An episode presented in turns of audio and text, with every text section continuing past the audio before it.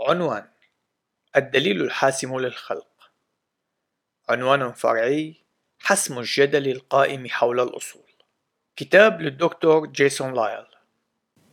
الفصل الثالث عنوان فرعي موقف الديانات الأخرى. بالرغم من أن الهدف الرئيسي لهذا الطرح هو دحض الأفكار التطورية إلا أنه لا بد من التأكيد على أن رؤية المسيحية وحدها هي القادرة على تفسير وجود الشروط المسبقة للوضوح مثل قوانين المنطق.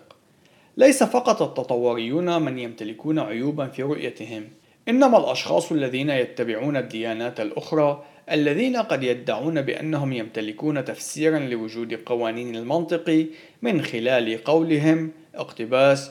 نستطيع أن نقوم بتفسير وجود قوانين المنطق من خلال إلهنا بالطريقة عينها التي تقومون أنتم بتفسيرها من خلال إلهكم أي إله الكتاب المقدس. نهاية الاقتباس. لكن إن قمنا بالفحص سوف نجد أن تلك الآلهة ليست أكثر من مجرد أوثان وغير قادرة على فعل ما فعله إلهنا الحقيقي الموصوف في الكتاب المقدس.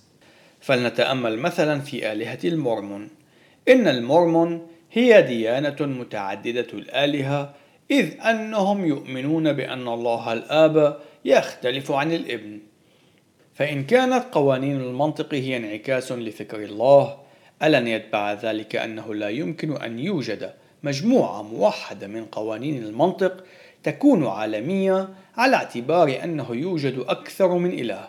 لذلك فإن الديانات متعددة الآلهة لا تستطيع أن تفسر سبب وجود قوانين المنطق كما هو حالها مع الأخلاق فأوامر أي من الآلهة يجب أن نتبع بالإضافة إلى أن آلهة المورمونز تتغير بمرور الوقت فهم يعلمون بأن الله الآب هو جسدي إنما تحول أو ارتقى إلى إله عبر الوقت وهو ما سيحدث لهم.